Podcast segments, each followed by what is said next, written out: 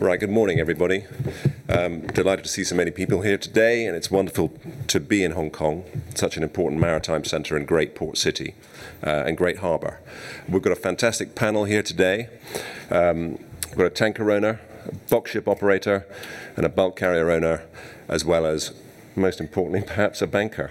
Um, you know, and um, clearly, um, you know, in a changing world, um, we've got some big challenges ahead of us. And one of the big challenges is that regulation is having a significant impact on the development of the shipping industry, particularly green regulation today. Uh, these regulatory drivers, particularly perhaps the 2050 ambitions of IMO, um, are really shaping much of the discussion and debate that's happening in the industry today. Um, so what impact will regulation have? How will the market respond? And will technology and innovation save us?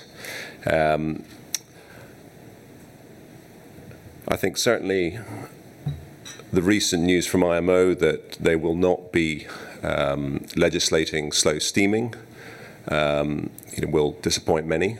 Um, but I think you know what's clear with the debate at the moment is that you know people have taken sides, whether it's their position on scrubbers versus low sulfur fuel oils, or the role of LNG as the fuel of the future that's available today. You know, clearly um, there's going to be no magic solution. So if we if we start with the panel, can I start with you, Mark? Um, in terms of 2020 as the most immediate challenge, are you feeling comfortable as the 1st of January approaches, and you know what steps have you taken to get ready? Thanks. Thanks for the notes. Is this on? Can you hear me? No. No. Can you hear me? Hello? I can speak loudly if you can hear me in the back. Um, yeah, good morning. Uh, look, 2020 for us, we will be compliant fuel operators. Uh, it's been a long time coming. It's had um, uh, lo- an enormous amount of planning behind it. Um, we're not too fearful of it as a tanker operator. We're in one of those lucky positions for uh, 2020 to be actually net positive for us in terms of ton mile demand for, for products. Um, but uh, in terms of doing the right thing, for us, it's about um, uh, compliance. We do have a lot of concerns around the products at the end of the day. But speaking as an engineer by background, I think I'm pretty confident that we will overcome the problems. We will have some challenges. When those challenges translate into safety related matters, I think we have the biggest concern of all. Um, the IMO has been aware, of course, through some of the changes that we've done through the SECA um, uh, uh, introduction.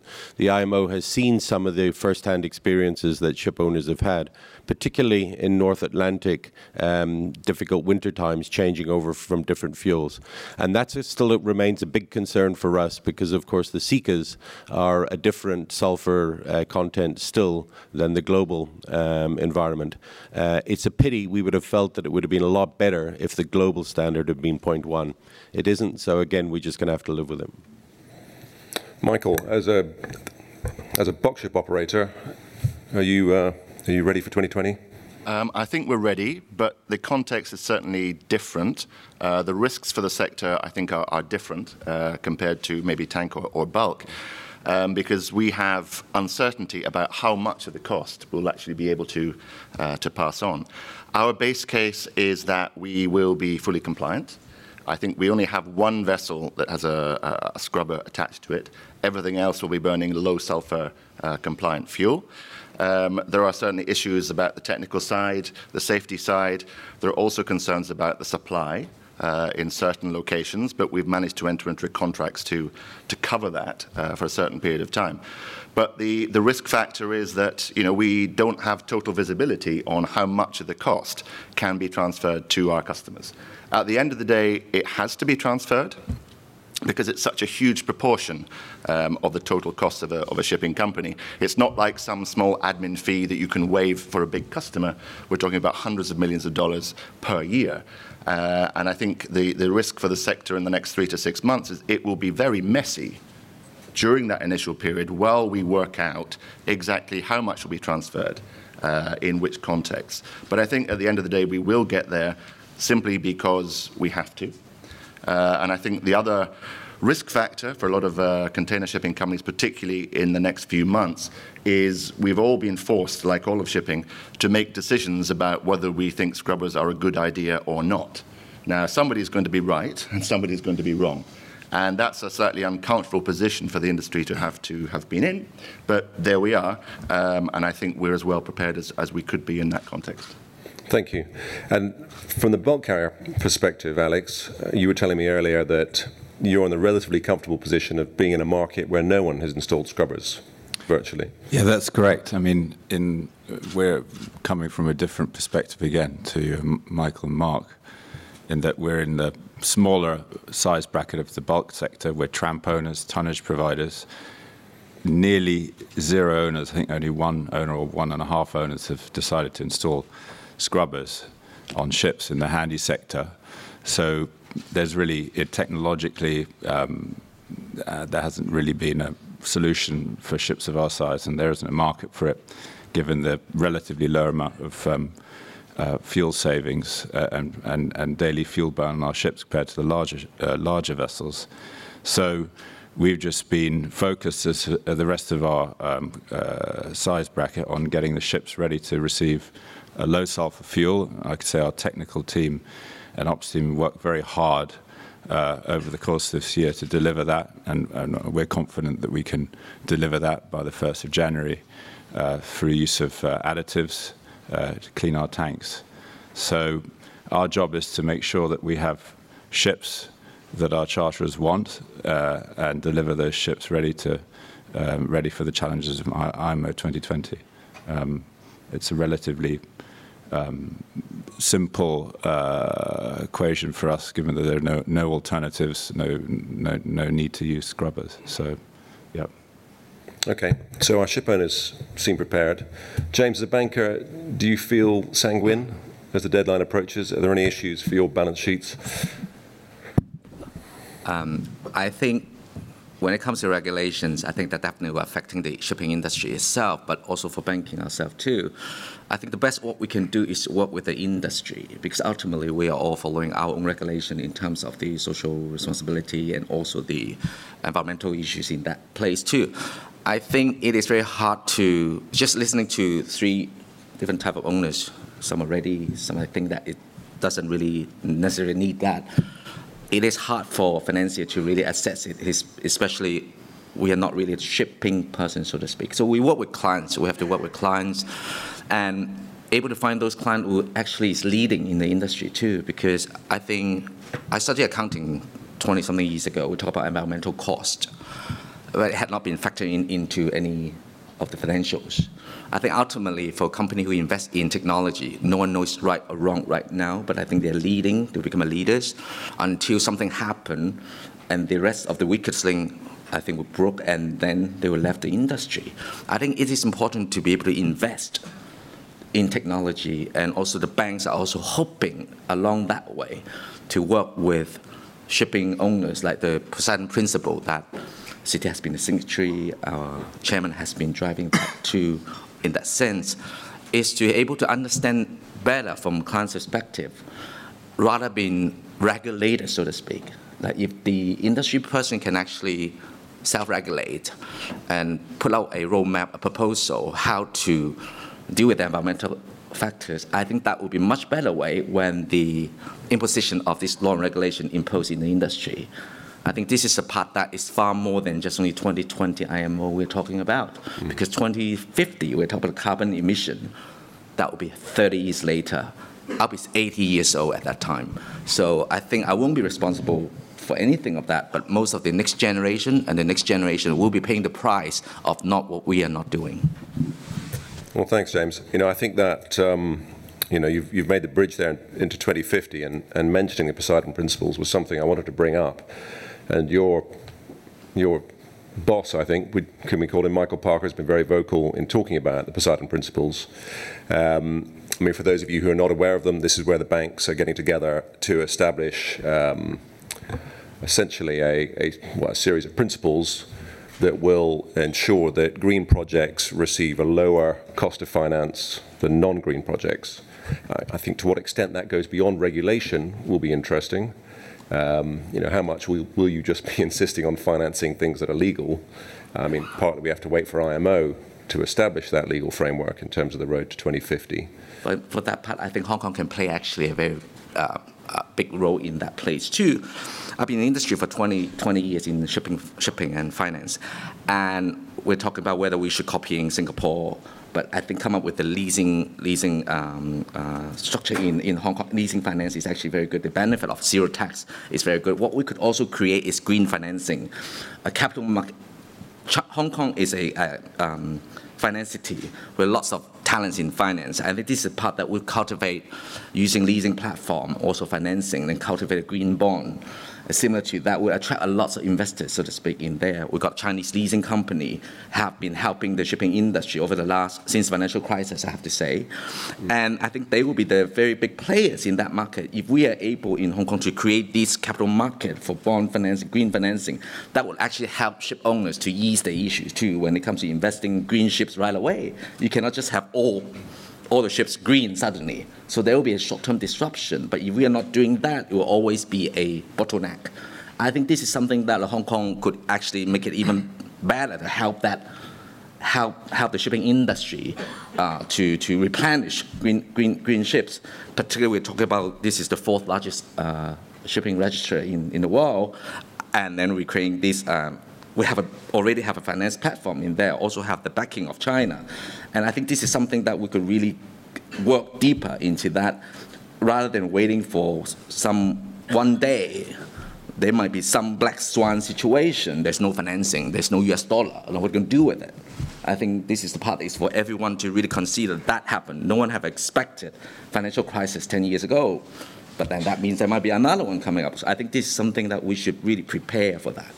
Okay, thank you, James. I mean, while we're talking about money, um, Michael, you were a banker, I think, when you worked for a ship owner. Yes. Um, can you envisage issuing green bonds anytime soon? Um, I think, you know, right now, green finance, whether it's bonds or loans, is not really, you know, green. yet in a position to, to drive change. Okay. Uh, all we are seeing so far is loans or bonds where you may get a small discount compared to what you would have paid otherwise. Mm-hmm. Does that really drive your behavior in a different way? And I think the honest answer for most people is no, it doesn't. So what you achieve is, you know, a, a green label, mm. which may be different shades of green depending on exactly what you're financing. Um, but have you changed the world? No, no, you haven't. And it raises awareness, and that, that's a good thing. But, but but, but kind of so what? I think the next step has to be okay, who is going to pay for uh, environmentally friendly green finance to make some change? Mm. Whether that is in the form of a carrot, by making finance available that wouldn't otherwise be available, or in the form of a stick, as in you cannot have money for that ship unless you do things the right way. And that's not where we are today. But how do you get there? Well, that that funding cannot be, you know, that, that, that, that cost of funding cannot be bridged just by a, a nice ESG or CSR env- budget within, within the bank. It's got to be the whole supply chain, the whole investor community, the whole shipping community that together chips in to do it. Because I think a lot of the problem of of green uh, issues in shipping is people kind of point to the shipping companies mm-hmm. and say, you guys, you're the bad guys, you're going to sort it out because you put all this stuff in the sea. Well, hold on. We all benefit from this. Mm-hmm. We all benefit from the supply chain, whether it's stuff that goes in bulk ships or tankers or, or inside container boxes. Ultimately, everybody's benefiting. And so we need to find the mechanism to transfer that cost and allocate it fairly across the whole system because right now we're not there and therefore we're not able to drive change. Yeah, and that's a very important point, isn't it? That shipping's not separate from society. It's part of it. If, yeah. if shipping makes world trade possible, it can't be in a special category to, you know, somehow well, be in advance of the rest of society. And it's also not financially in the position yeah. to resolve the world's green problems. So yeah. together we have to, to find a way to do it. Yeah, interesting. So, Mark, from your perspective, uh, as an operator of you know, tankers, um, would you see an irony in tankers being LNG fueled in the future, you know, carrying oil and its products around the world? And, and can you envisage operating LNG fueled tankers in the near future? Do you think that's the answer to? I think there's the a lot of hype around LNG, and Um, I'll be quite honest, I'm not pro LNG for the main reason that, if anything, it's a step change in the decarbonisation chain. And I think, unfortunately, what's being touted at, the moment is sort of a great solution for an immediate problem, which is 2020. And by the way, it can help you with 2050, but it doesn't solve 2050. And I'd encourage more balanced discussion and understanding around that as a, as a strategy. Um, what it is doing is creating a, a, um, a, template, if you like, for what it looks like to create an infrastructure for supply of fuel. Uh, and that can perhaps be built on for other alternative types of fuels that, that do come along the way. But I just wanted to add a point. The IMO is the format and the forum for building the regulation around this. What I get concerned about is regionalization of decision making, mm. and we've seen this before. We see it in the United States, we see it in Europe, we see it in various other places around the world, where suddenly people come up and saying, well, I'm taking this out of the hands of the IMO and I'm putting it into the hands of the people who are closest to the problem. That's wrong. We need to put our force behind the IMO uh, and we need to make sure that the representation we have there is unified. It's very difficult. I think I counted I'm members of about eight different NGOs, uh, together with the Flag Society, all of which have an independent voice, and none of which, to be honest, are very unified. So when you talk about the slow steaming and you know what President Macron and that really might know about shipping, I don't know. But uh, at the end of the day, remember, if we were mandated to go slow speed, all those of us who've invested in technology would actually be a complete and utter waste because it would become a drag on a ship rather than an enhancement. So there is no simple answer to this. Um, and we just think that at the end of the day, remember 10 years ago when we were building eco ships, there was a lot of question around the value of eco ships. And to be honest, most of the finance people thought that they were economical ships.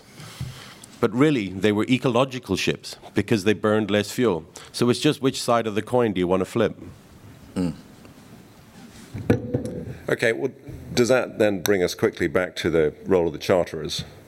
You know, the customer for ships. Um, Alex, in, in your sector, are you seeing much pressure from charterers to provide um, an ecological ship rather than an economic ship?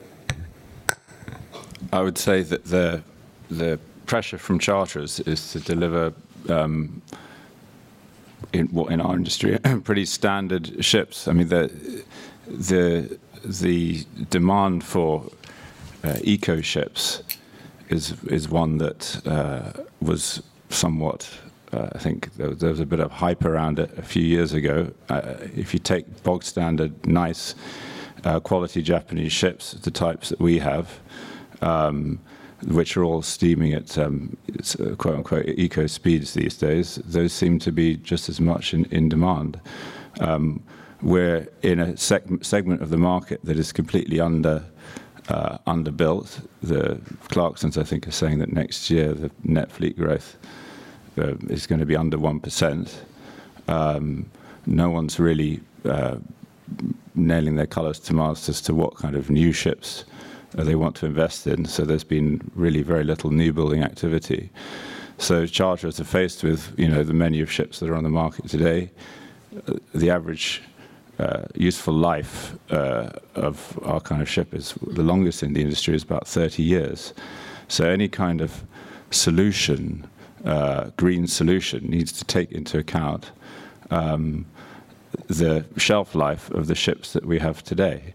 Um, talk of uh, you know talk of industry consolidation and there being a more unified uh, voice as that happens, I think again doesn't apply to uh, vast majority of the, the ship owning uh, world, which is still extremely fragmented, and I can't see how that's going to change anytime soon. I completely agree with Mark that the IMO has to be the, the forum uh, where this is sorted out, and I think the challenge is going to be to kind of uh, give more of a voice, uh, encourage more active participation in, in, in the, from the smaller players uh, in this industry um, who uh, at, you know, don't have the don't have the voice that they perhaps uh, need to have and uh, represent what, at the end of the day, is the vast majority of the, the seagoing capacity uh, of the world. Yeah, and how how might that happen? I mean, to the whole panel, you know, how how does the industry manage to do that? Is it through trade associations? Well, if, I mean, for a long time. I think lo lo local um, ship owning associations play a big big part in that, such as the HKSOA, which does a fantastic job.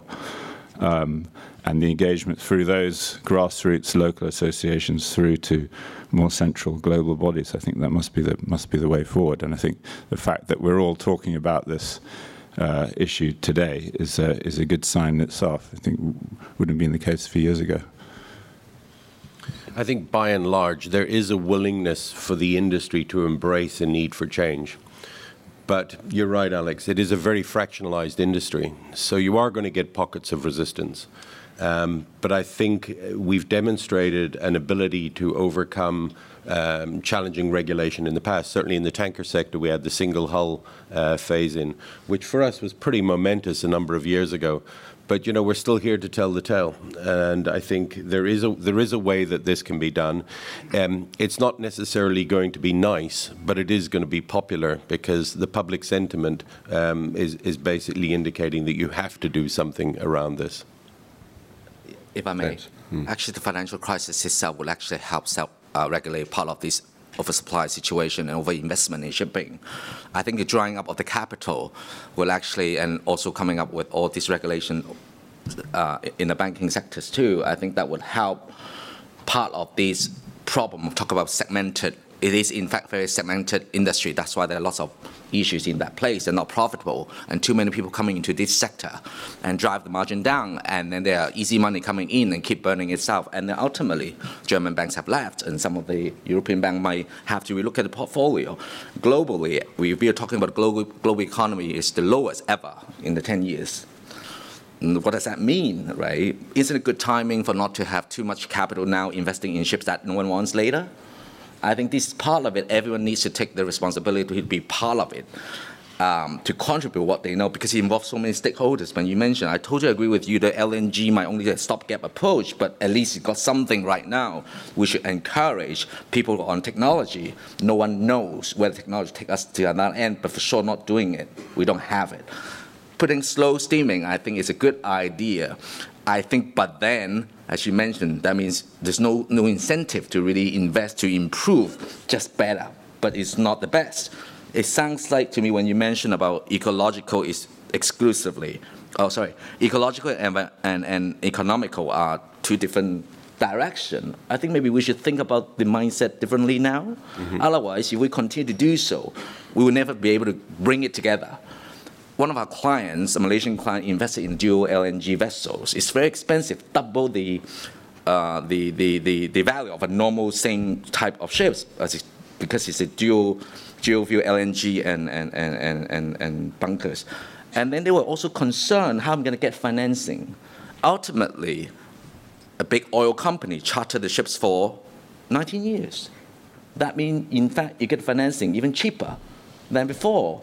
I think they are people, their capitals available for companies who is willing to drive green. And we see that. We, we, see, we see leaders in that sector, but you don't expect everyone to be leaders in that sense. I think this is something that we need to work towards when we change our mindset for not uh, ecological and economical. I think we should think it that way. Yeah, so we need to align the two ecos. And, and I guess in the past, the transition from different technologies has taken a long time. You know, when we went from sail to steam to the motor ship, these transitions took a while. But there is a growing sense that there's no magic bullet out there. There's no, you know, drop-in new technology that's going to replace the oil-fired motor ship overnight. You know, it's going to take a while. There's going to be risk involved. Um, there will be winners and losers in, in the marketplace. Um, can I take a poll in, in the room, just you know, immediately? Who, who believes that LNG is the immediate best option for new building ships? Could you just raise your hands? So is that as much as a quarter of the room, maybe a third?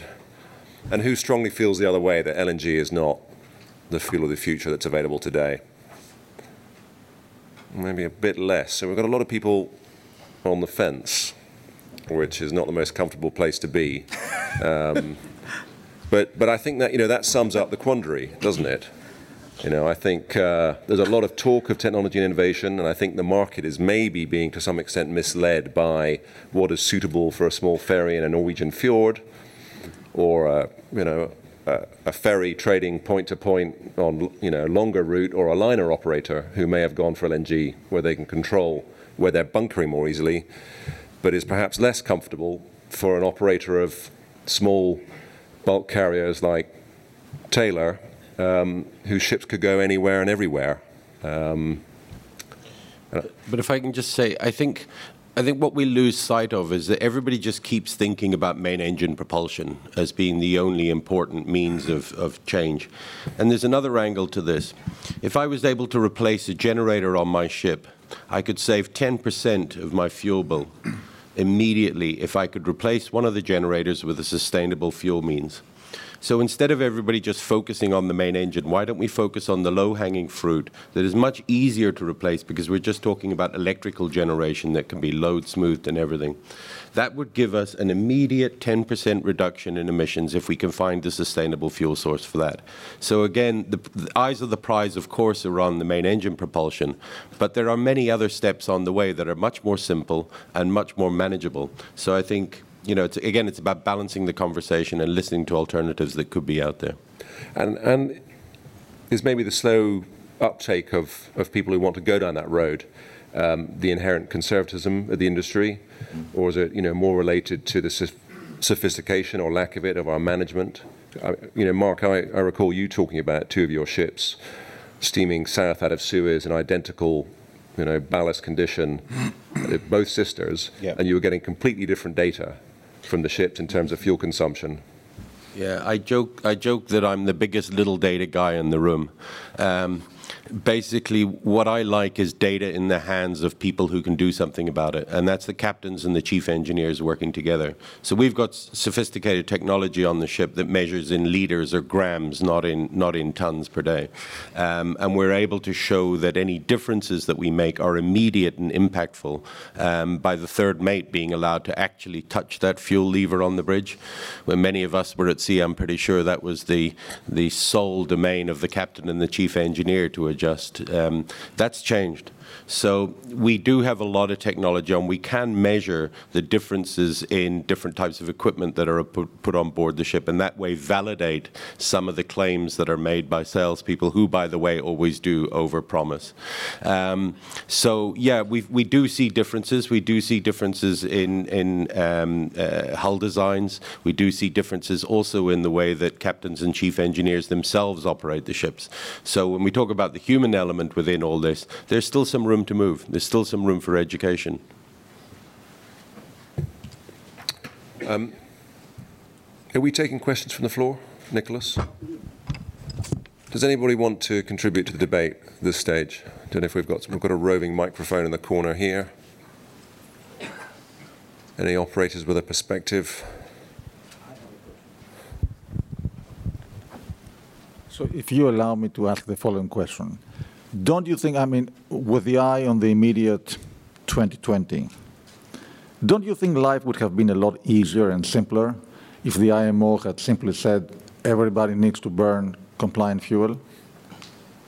I mean, I, I asked that question to an IMO representative in one of our forums, and the answer I got was about plurality and diversity and letting people decide. But I have the feeling that this plurality and diversity has created tremendous fluidity, volatility, uncertainty, and nobody knows what's going on. So I would be grateful to have your opinions. I maybe I can just give a view. I would have been happy if it had been 0.1 and three and a half. I think the 0.5 is questionable because that's introduced a, a, an element of risk to us where we didn't need risk before. So the point about about you know scrubber non-scrubber, I I'm not going down that route because you know one day I might end up buying a ship with a scrubber, but you know I wouldn't say I wouldn't I wouldn't buy it second hand. But um, so I'm, I'm, not going to go into the debate of is scrubber right, scrubber wrong, because I think that becomes an emotional debate probably more than a than a factual one. but um, a choice of two would definitely been better than a choice of three. Yeah, and it also leads on to a wider context. You know, we talked about, you know, is the industry moving fast enough and is it because we're old fashioned and don't want to take the risk? Well, there is one huge risk out there, which is the first mover risk if you are the first guy who goes big time into LNG, maybe you'll win or maybe you'll lose big time. And none of us knows. Mm. And whether we're talking about scrubbers or not scrubbers or LNG or whether any of these alternative fuel sources are credible and available in sufficient numbers or not, you know, none of us really knows. And any of us could go into, you know, a capital decision where we're doing it with the best of intentions on the basis of the best of information available, and yet it's completely wrong in a number of years. Mm. And when you are the people having to write that check, that's one hell of a responsibility. And unless there's a way for us to somehow mitigate that as part of green finance or however else, it becomes a problem. And there is, by the way, an additional risk in the area of green finance. If people are very keen to market it, banks under pressure for regulators or any other reason, you could end up forcing people into making decisions which, in a couple of years, with hindsight, might not look quite so smart. So that also has to be managed as well. Hmm. Any other questions from the floor? Lloyd's List. Uh, hello, Zichen from Lloyd's List. I have a question uh, regarding the uh, carbon levy, uh, which seems to be uh, getting the support from an increasing number of owners. I mean, the BW Group chairman recently proposed a $10 per fuel, sorry, per ton of fuel um, carbon levy, and also we heard that you know a number of largest shipping associations are drafting their proposal at the IMO about a levy of two dollars uh, per ton of fuel. Uh, I'm just wondering, like, what's the view of the uh, the speakers on the panel? Thanks. Well, first of all, I'm glad that the language is right, that it is a levy and not a tax, because once we start talking about a tax, we're in a completely different environment. So thanks for getting that right. Um, I think that there's a number of things on the table around, well, what are we going to do with the finance? You know, if this is the UNFCCC, you know, 300 billion or whatever that they need, and this is shipping's paying in for that, th that's not it. That's not what we're talking about. We're not talking about any kind of offset structure, which then um, becomes a completely different um, um, sort of e equation. I, and I think shipping can't afford to be seen in any way to be, to be promoting an offset strategy. Um, I think what there is discussion around that I that I certainly welcome and, and I'm part of the, the discussion forum on is R&D. And I think um, we have to accept that we, we, need, we don't have the answers right now, and we need to find ways that we can come about um, developing the, these, these solutions. So an R&D structure with a clearly defined mandate and use of proceeds and administration of these funds could be something certainly that shipping could, could engage with. So I think there's, there's a, a stronger degree of willingness to, to accept a, a levy for uh, for a specific outcome um, that is controlled and is helpful in trying to find um, uh, our, our own level of responsibility to come out with this. Just, just a view. I agree with you, Mark, on the R&D part. Uh, I have come across of scrubber manufacturers who ask me about financing, and there's no because when the industry is still debating whether scrubber works or not, as a financier, we just need to get our education up to speed too. I think part of that is how, as you mentioned, it's like an emotional debate of whether it's right or wrong, but not doing it, does it make it better or worse? We have no idea. But the thing is, what we can do as a financier is to come up with program with export agencies who might be able to help invest in those um, uh, those scrubbers, for example, but there's another part of technicalities in there. There's mortgage financing, how you're going to get the scrubber finance. I think this is a part that doesn't get it around lots of hurdles in a sense because not everyone not everyone actually know the industry well enough to from point to point but when it comes to development of a new product itself look at the auto industry very simple how many years did it take them to actually finally get to do something not fossil fuel but then creating batteries also environmental. How are you going to measure that part? I do think the government should be able to provide that support in the R&D so that the industry can follow one set. And rather than put it all on the responsibility of the shipping company, as, as, as, as uh, Michael mentioned, it should in fact with a combination of that. Even we as a financier, we can only be part of it, not driving it either. We should be able to share our view, what our concern and from each of the stakeholders.